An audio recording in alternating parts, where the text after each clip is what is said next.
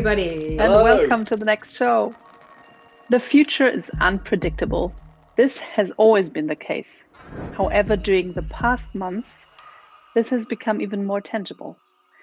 And yet, we try to grasp the future, rely on expert predictions, cling to models that help us structure the unknown. With our next activities, we have been trying to look ahead from the start to understand what will become relevant for innovators and business leaders in the years to come and to think about more desirable futures. To do so, we read the signals in order to predict shifting behaviors and meta trends. Sometimes we see things coming, sometimes we don't. This week saw developments in the US that I wouldn't have predicted even my wildest dreams. Three things struck me in this context, especially.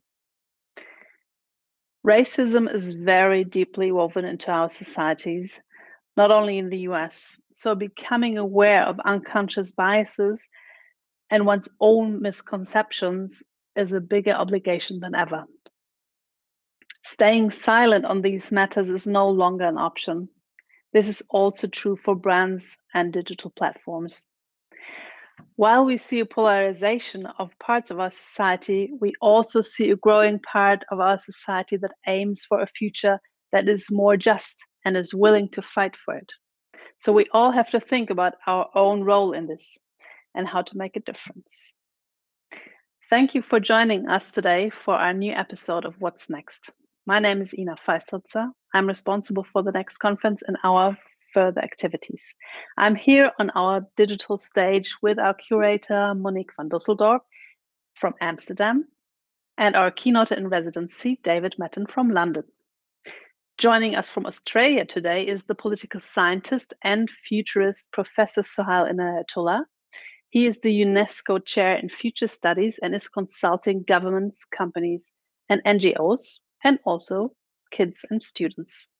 Thank you for joining the show today to discuss preferables futures. But before we start with his perspectives, let me hand over to Monique and David for our picks of the week. Oh, thanks, Ina. Um, words of wisdom there. Now, what does this week bring us? Here in Amsterdam, it's a strange week. I mean, the lockdown rules have been changed again. Restaurants and outside terraces are open. It was a very sunny day as well. So suddenly we are confronted with okay, we go outside and we need to keep our distance. And the first example I've brought is a project by two artists uh, called SDS Smart Distancing. Um, in this case, what they project is computer guided laser beams, sort of playful guidance on how to move to public space. Uh, they are called Jolan van der Wiel and Nix Verstand, and they are actually building this into a real product. I mean, this is an early example of it probably good for for really big spaces. And what I mean, it's such a strange time. I mean, imagine if you've had COVID nineteen. There's a good chance you've lost your smell and taste, and now we're losing touch. I mean, lose touch, no handshakes, no pat on the back, no hugs. Anyway, also big companies are looking at how can we do this and the next example is from google it's google sodar this is something you can use yourself you know it, it works on your phone on an Android device, and you just go to um, Google slash Sodar, and then you see this. You know, it just maps the space around you, superimposing the two meter radius circle, so even more than we in Amsterdam do. And well, it works, but is it useful? My experience, the people that want to keep distance will do. It's more the people that don't want to. So it's a really complicated thing how are we going to keep our distance? We have parks in Amsterdam now where they put circles in the grass. So, you know, if you sit down in the grass, which you, you know, are welcome to do, at least you keep your distance from other people. And we had big public demonstration protests uh, against the, you know, about the Black Lives Matter movement. And um, what happened there was, in, in one case, people were standing really too close together. But in other cases, in The Hague and Rotterdam, they really kept their distance. And that was impressive because it meant that thousands of people filled a whole big square, you know, lots of space in the city. So for protests, actually, it's impressive. Anyway, um, it's very hard to keep your distance. Looking at tech and helping us getting out of this health crisis, um, governments, authorities all over the world are working on tracing and tracking apps. You know, who got infected? How can we keep them isolated from other people? Can we make sure that people they have contacted are warned about this and go into quarantine? Very hard to make that work, but um, tech is going to play a huge role in this. In, in the Netherlands, um, it, it, just it's interesting that uh, the guy who is uh, helping the Dutch government develop a tracing and tracking app like this is actually the same person, Jelle Prins, who did the Uber app. You know, the Uber app was designed by him, so he has a good um, interaction design background. We'll see what happens there. Um, other com- other countries are uh, already launching their apps. Uh, Austria has one. Uh, Switzerland is working hard, but the one I want to uh, show and maybe we can see the video now. I'm talking about the tracking app. Yes, please. Great, thank you. Um, the tracking app is the one from Latvia. And this is Latvia's president, Egils Levits, showing the Apturi COVID uh, tracking apps. And it's now available for 2 million Latvians. Latvia has been very good in, in keeping the virus down. And what they do, they actually use Apple and Google information as it's been made available. And um, the app exchanges signals or digital handshakes via Bluetooth, which will then be encrypted on the user's phone. And if one phone user becomes ill and gets tested, the other will be warned that he or she has been in contact with an infected person.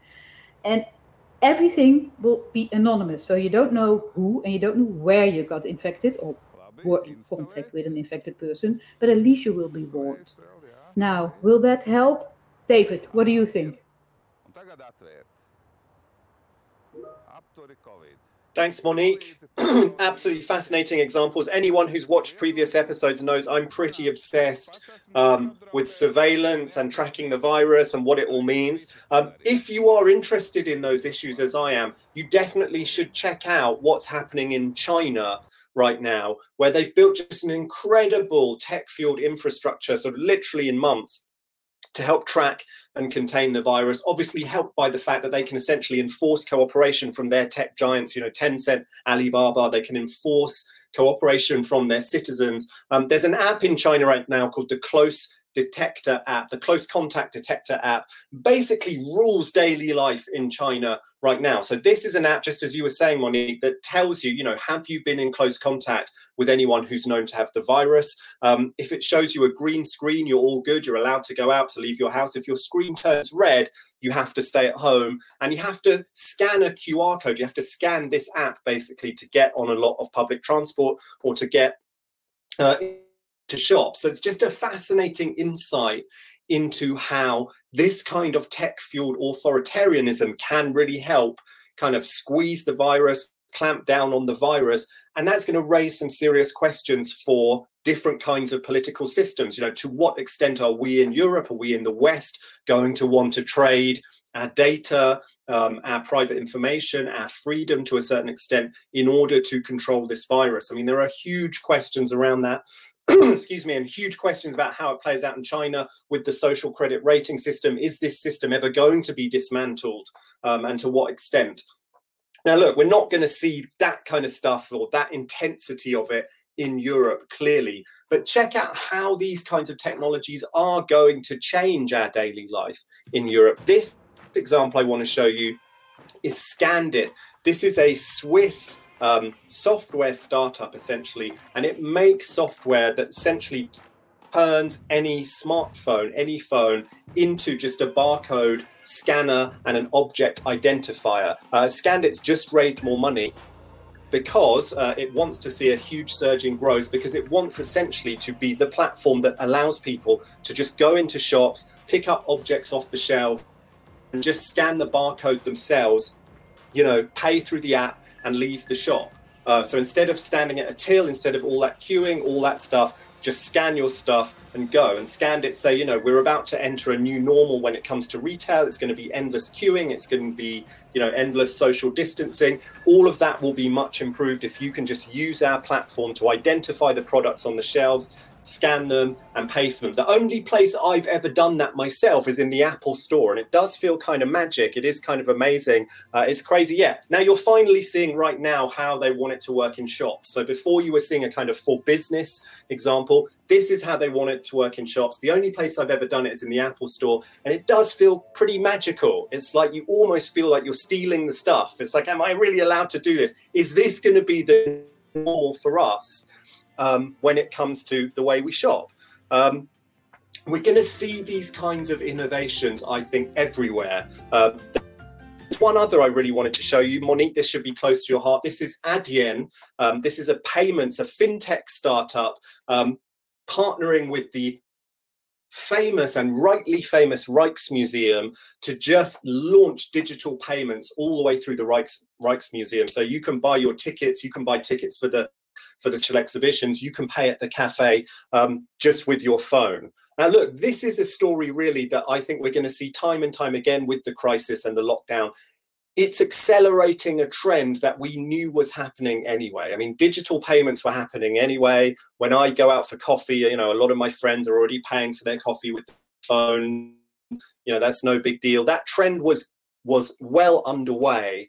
But this crisis, this moment, is going to deeply accelerate that trend and bring it to places that maybe would have been a bit slower on the uptake. It's going to be a much more rapid um, uptake of this trend of totally cashless, totally digital payments. And there's all kinds of other crazy questions to answer. Okay, if you don't want to touch anything when you pay at the till, what about all these touch screens? What about all these touch screens McDonald's installed so that now that you go to a McDonald's, you don't talk to the person, you know, they thought they were being super clever. You go to this huge screen and you touch, I want my Coke and all this stuff that's pretty new. They've only really just put that in. No one's going to want to do that now. No one's going to want to touch a big sheet of glass that millions of other people have touched right before they eat.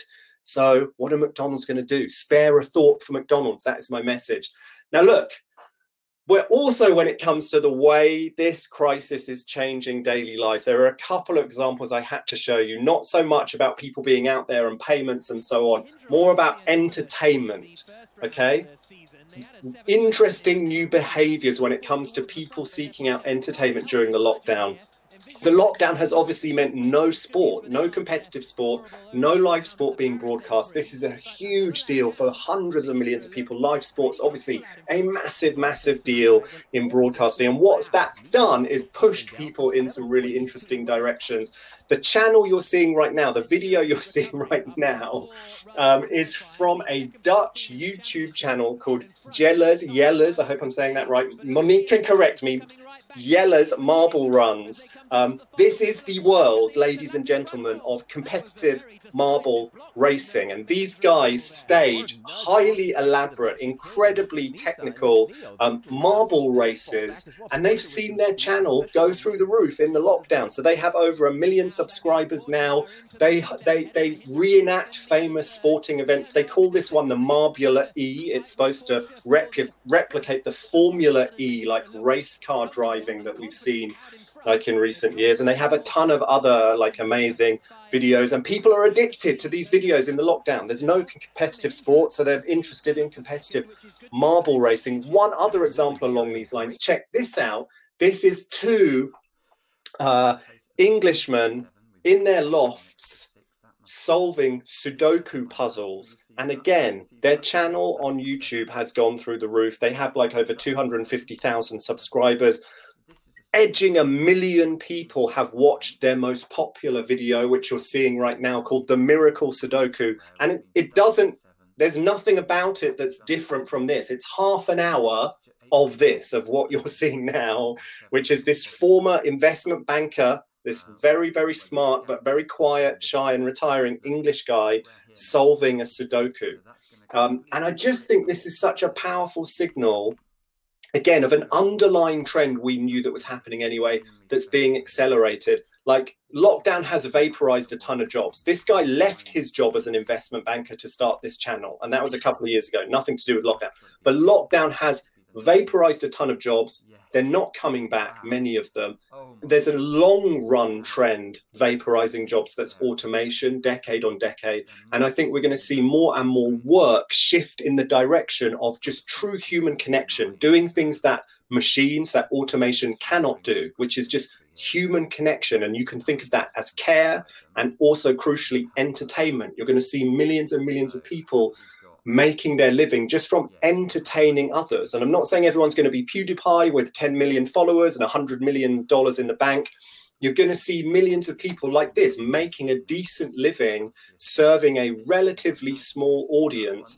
And however niche your content, there is an audience out there for you. This isn't even that niche. These guys have a million people watching them. However niche you go, there's going to be a small audience for you, and you can make a living out of that. And I think we're going to see more and more of that, and that will be accelerated by this moment because a ton of traditional jobs are going to be have been, unfortunately, sadly, wiped out. So, Monique, what do you think of that? Which do you prefer, Marble Run or Sudoku? I, am I'm, I'm just, you know, it's super interesting. It, it also brings back a, a, quote from a long time ago, which uh, the some of the brightest minds of our generation are wasted on the fringes of the entertainment industry. I mean, ooh, really smart people, but I guess it's more important to connect. I mean, connection is more important. Ah, anyway, um, I like the marbles. You know, I like the marbles, but that's because they're Dutch. Yes. Yeah, Dutch marbles. Wow. Anyway, I wanted to close this uh, weekly review with an example that comes not from digital, not from the screens, but from cities, you know, just something lovely and physical. And I think the lockdown has brought all of us a new appreciation of our own neighborhoods.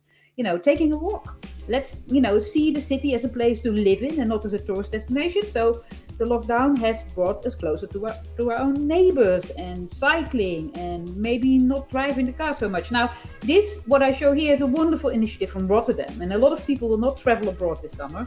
And in Rotterdam, they now are working on holiday streets. So the locals get the tools to make their own street into a holiday destination. Like traffic is rerouted, pools and games for the kids. They put green grass on, you know, on the asphalt, on the tarmac. And um, this is done by Drift, the Research Institute for Transitions, and they help the inhabitants also to find out what works. And uh, and already 15 streets have signed up. You know, everybody in the street has to say, okay, let's do this. You know, let's change our street.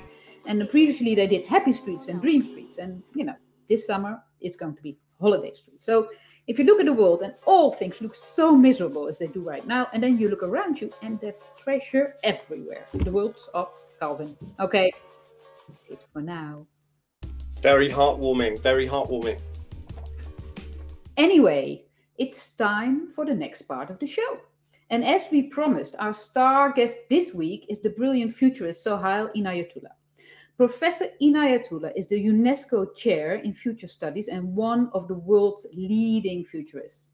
He works with CEOs, NGOs, businesses, countries to help them see and shape the future. He is here to talk to us about what he sees coming next and how you can plan for what lies ahead. Roll the credits.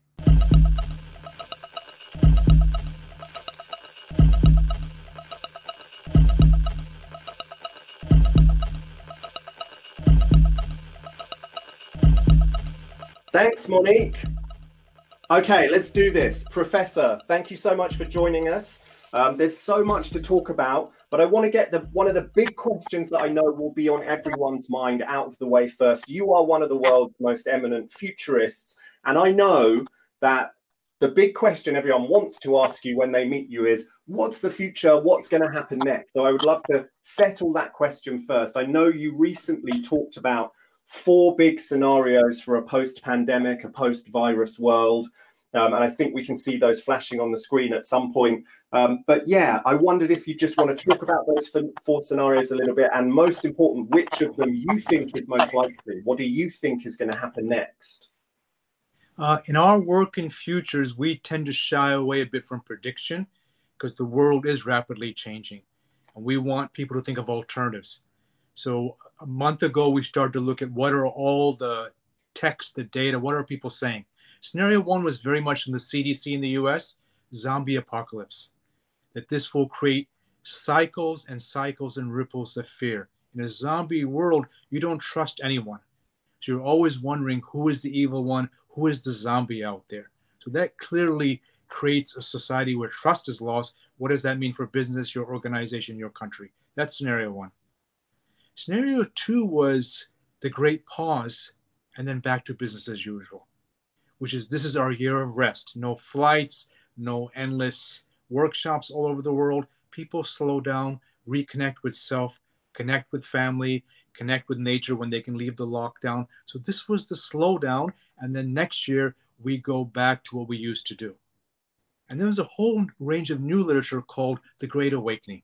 We slow down, not to go back, we slow down to transform. So if you go back to Alibaba in 2003 during SARS, that challenged their entire business model and they went online. So this is forcing everyone to do things differently. And people are saying, well, I don't want to go back to the way things were before. This one school I'm working with in January, we ran 170 teachers through a futures process. They said, we want flexibility, we want more connectivity. We don't want to do school the way we've been doing for the last few hundred years. I met with them again a week ago and they said, okay, our core story with let's be flexible, learn anywhere on time. And then now, as the lockdown ends, we'll keep the virtual and do some face to face. So, this is scenario three, where this leads to a reawakening, and awakening in perspective and technology and purpose. Scenario four is the tough one, the great despair. So, the contradictions between, you might say, ethnicities, between countries, the contradictions lead to a seven year recession depression. The virus mutates, and this is just the beginning of the pandemics. I mean, with my colleagues in the health fields, we've been talking about this for 15 years. Everyone kept on saying the next pandemic, the next pandemic, and now we're in this horrible sci fi movie. So, in this one, the horrible sci fi movie continues. So, here are four futures. In the zombie one, nations start to fracture. They can't, if there's no trust, what keeps you from doing anything you're doing? In the deep pause, here's the chance for rest. In the transformation, we're always looking for, as we leave this, what do we need to keep from this? And the fourth one is be ready for seven years of depression. Yeah. And so we're all hoping we avoid the great despair. But I'm fascinated by this idea that, exactly as you say, you know, futures work and foresight work, contrary to what most people think, is not really so much about predicting the future or trying to know the future. Um, uh, I, have read some fascinating stuff you've written about how it's actually more about the present and trying to reframe your vision of the, of now, right? Yeah, you you want to use the future to change today. When you talk about today, the politics is so entangled, no one can take a step forward unless you have a leader or a group of leaders or citizens say, "Here's where we want to be in 2030." So when I work with young kids, when I work with ministers, organizations, there's a battle about today. We said, we get that battle. Tell us the world in 2030. If that's your world, what are you doing today to start to create that? So then your actions about your vision inform what you do every morning when you wake up, who you connect with, who you talk with. So then you look around the world, which prime ministers, which CEOs are actually living that future vision, and which are ensuring today gets worse. That becomes a criteria. Yeah. So the best foresight work, I guess, is really about empowering you, you to take action now to change your present and move towards the future you want. It's agency. There's so many blocks we see in the world. I've been working with various mental health groups, and we said we can tell there'll be more youth suicide, suicide in the next five, six, seven years. How do we make sure that doesn't happen? And this goes to narrative. They said, Our narrative is a world full of roadblocks. I said, What does that mean systemically or structurally? They said, Well, that means health officers don't talk to law enforcement, don't talk to ministers, don't talk to city designers. So we have a system where it's roadblocks. So I said, okay, what do you want? Well, so we want a connected system with real-time information for people with lived experience or mental illness to help them and assist. So then we said, well, the narrative helps create the new future. So we said, what's the better narrative? The data tree real time data sharing so you can start to figure out here's a more likely person might commit suicide. And we have uh, Japanese cities are starting to get those early warning indicators. So, foresight is where do you wish to be? What are the scenarios? And what are these early warning indicators we can see, aha, problem coming or opportunity coming? Let's jump on the wave and ride it. So let's zero in on something I really want to ask you about um, that I hope will be super useful for our audience too. We know we're in a very chaotic moment, or it feels very chaotic right now. It feels very uncertain. Um, everyone is asking what is coming next um, and how do I plan for the future? How do I make sense of this? We've talked about how futures work and foresight work is not about knowing the future. But I would love it if you can give a, a, a framework or a, a, mental model that can help people watching this, you know, the business people, the founders, the CEOs, the marketers, can help those people think in a structured, constructive way about the future and what is coming next for them individually and also as businesses, as organizations. Like a framework or a model, and it has to be super simple so that people, the people watching this, can remember it and go out and use it. Like, what is that framework or mental model for you? So I call it the what works perspective. So the first thing is go from prediction to futures and asset, something you can use. The second thing is we ask, what's the used future? What's one thing I'm doing that doesn't work, but I keep on doing it? Is it endless hours in a car? Is it work nine to five, five days a week? So that's the used future, get rid of it. The third is what's coming down the road, weak signals. Is it technology? Is it demographic shift? Is it uh, changes in what we eat, end of meat? Is it new food sources? So what's coming down the road? The fourth is scenarios not one future, but many futures, as we did with COVID 19. Always think of alternatives. There's alternatives, there's less conflict, less violence, more opportunities, more new ideas, more products, more services. Then where do you wish to be? Not just alternatives. Get very clear in your mind, in your personal life, 2030, where are you? What are you doing? And what does it feel like? Then the next part of it, what's the supportive narrative?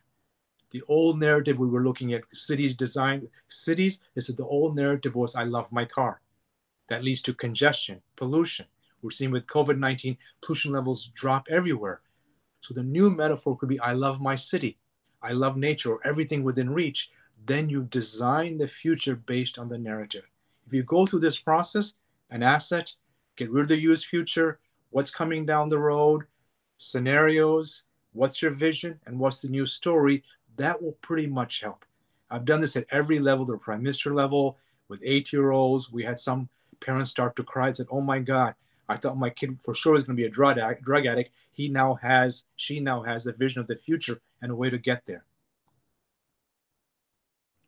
Yeah, I love this idea of, of thinking, uh, f- first of all, almost about the used future, about things, um, things in your present trends you are riding or habits you are in that just no longer work. And the pandemic has been incredible for exposing those to us, like on a collective level. You, you know, we kind of knew it didn't make sense anymore that we're trekking to the office five days a week in this morning commute with millions of other people trekking back home in the evening to do this knowledge work sat at a computer that we could have done at home. We kind of knew that it didn't make sense anymore, that we were flying all around the world constantly, constantly, and that's not sustainable. Um, and it would be so powerful, wouldn't it, for people to think in their, their own lives, to think individually about what the crisis has shown them in their own lives is just not working anymore that they can dispense with. I guess that's one power see, for people. Yeah, we can see that in the US, right? In the US, it's very clear.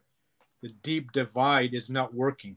You can't have a great nation if there's a deep divide whether it's between rich and poor ethnicities. So the contradictions, COVID 19 is bringing out these contradictions. They're saying, hey, look at this. So, in this sense, the metaphor around the crisis is important.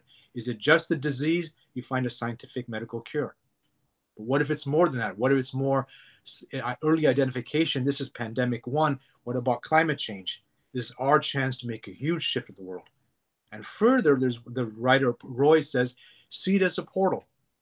So you see the crisis as a pandemic, as a portal to create this alternative future you wish to see. So if it's a portable, we're on a transition somewhere. In that transition, there's contradictions we're facing now between us and nature, between ethnicities, between basically um, economies just on growth versus economies that are balanced. So this is kind of an opportunity to try to look at those and transform them.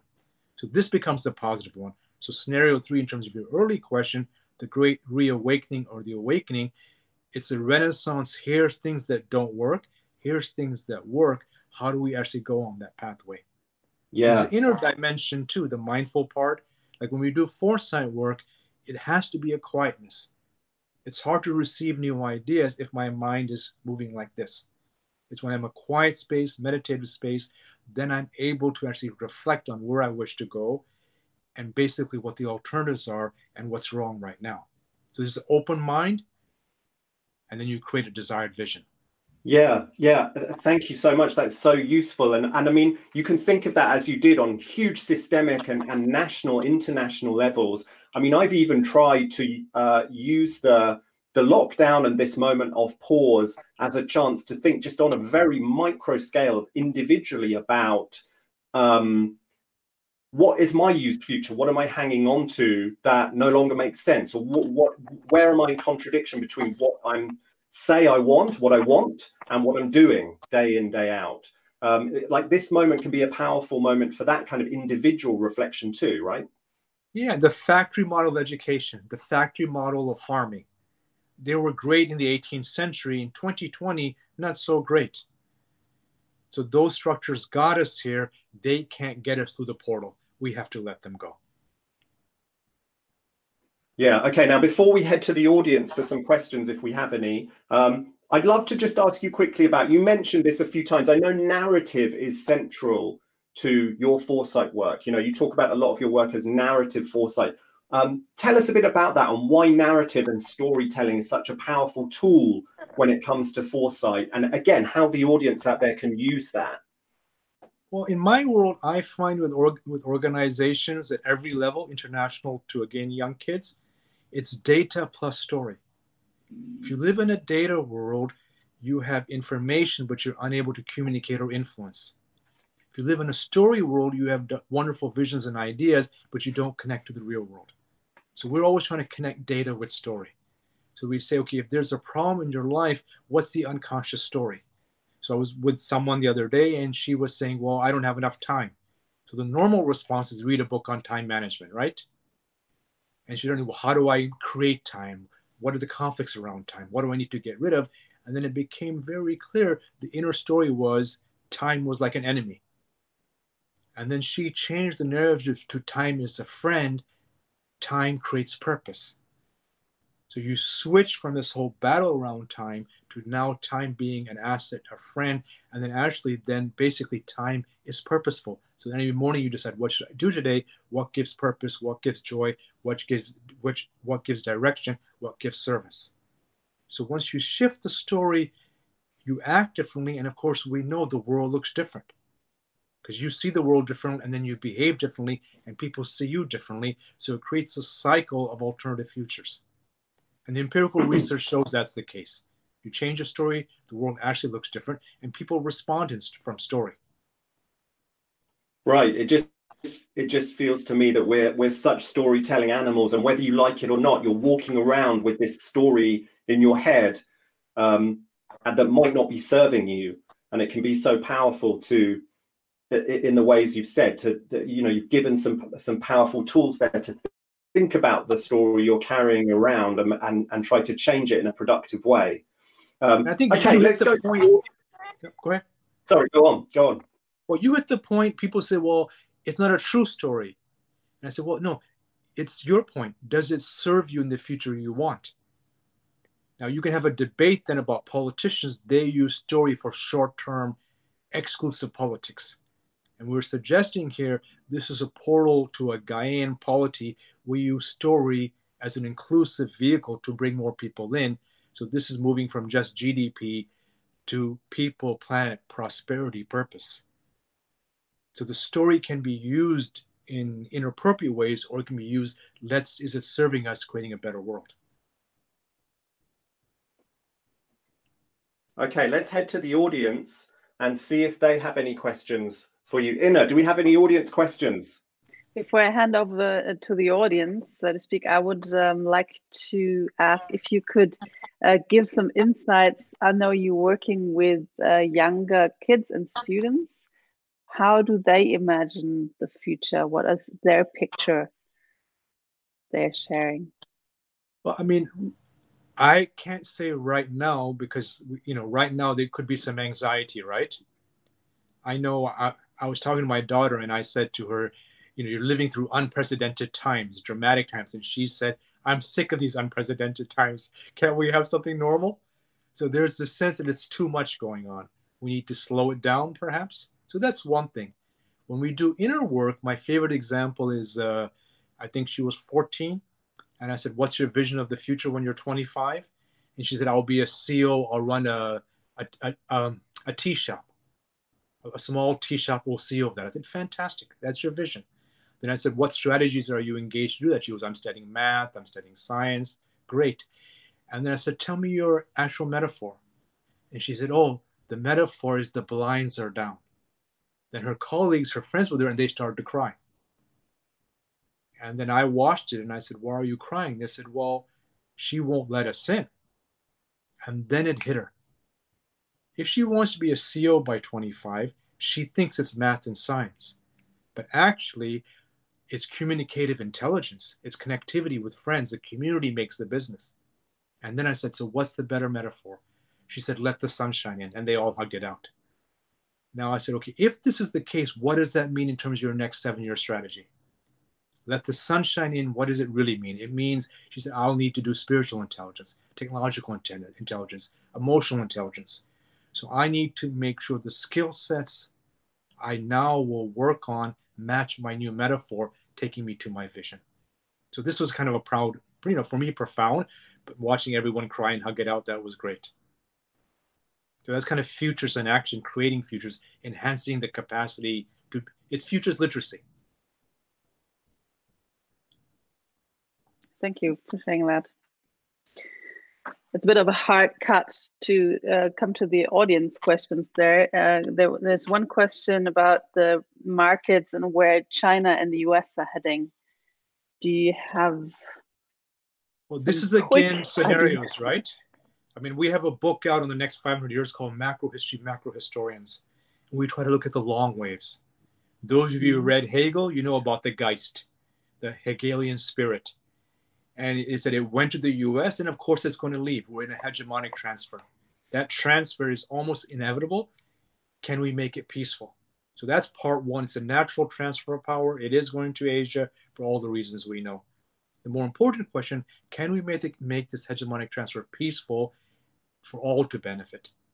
Now, further then is well, actually, is it just to China, or do we create a real global governance system, a real world economy where everyone gains? So then you start to think of what EU has done, many amazing things, some not so good things, but you start to think of Asia Confederation, an African Confederation. So you start to reimagine the world less about bipolarity, but about a world of multiple regions, creating some type of governance system. That becomes the more idealistic scenario, especially with AI, virtual technology. So new technologies create, create new governance systems, create new economies of scale. So scenario one is U.S. hangs in forever, uses violence against self and others to maintain power, right? And we know which way that will end. Scenario two is is a non-violent transition to China as kind of a center. Three is this is really about a whole range of confederations on a global governance system. And scenario four is it won't matter because we're gonna have a global peer-to-peer economy where everyone's connected to everyone. So those are four choices. Let's see how we act to play those out the next 30 years. Last week we had Harper Reed who suggested to have some companies to gain state status, um, like Google or whatever, Amazon. I mean, what do you think my own that? professor Galtung suggested that. He said if you have a world governance system, then you really need to can't be just nation states. You need citizens, companies, NGO communities, and states. So this is I like what you're saying. It's rethinking who's eligible for governance participation. And COVID 19 again is saying the old models of geopolitics, meaning the war against, doesn't work. Because this is the politics of vulnerability. Vulnerability creates public health and greater global health. War against gets us into the same mess we've been in for the last 500 years. So that's the narrative shift I'm hoping for and trying to think what would that look like? We move away from that old model to an alternative one. Thank you. That was the audience part.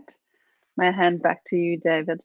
Well, Professor, thank you so much. This has been absolutely fascinating. Thank you for joining us. And I hope that the people out there watching can take some of those tools you talked about, the used future, think about what's not working in your in your your own present in your life, in your organization, think in terms of scenarios, think in terms of narrative and the preferred future, and and and build future scenarios for all of us that that work and are preferred and and avoid the dark the dark scenarios that you talked about earlier it's brilliant i hope the same thing Before we let you go, I'm going to hand back over to Inna because there is one more urgent mission for you to undertake.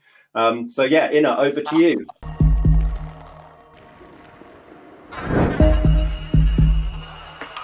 Imagine this. It is the near future.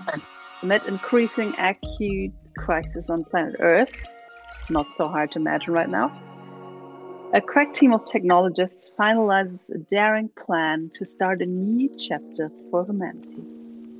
They will travel along with 1,000 specialist selected people far beyond the solar system to the planet next one. There, they will establish a permanent base a new society, a new home for human beings. Sohail Inayatullah, thanks to your outstanding achievements in the field of future studies, you have been chosen to be among the first 1,000 pioneers to travel to next one. But before you undertake your journey, you must answer five questions. Let's see question one. Name one luxury physical object you want to take to your new home. I would take a basketball with a basketball court. That is amazing. That's the only game I can play, so we can play together. I love it. That sounds great. Question number two Name one exceptional person who should qualify to be among the first 1,000 pioneers. I would like some type of enlightened being type, meditative, wise, can really go into an altered state. So that person can keep us, you know, centered and in bliss, help us in that journey because there'll be risk and dangers and anxiety, all the normal stuff. I love that idea. Create one law that bans something from next one forever this will have people angry with me, but I would prefer a no meat society. So no killing of animals. I'll be in, even if it's hard for me. Explain one truth about human nature or one ethical principle to live by that you have learned from experience.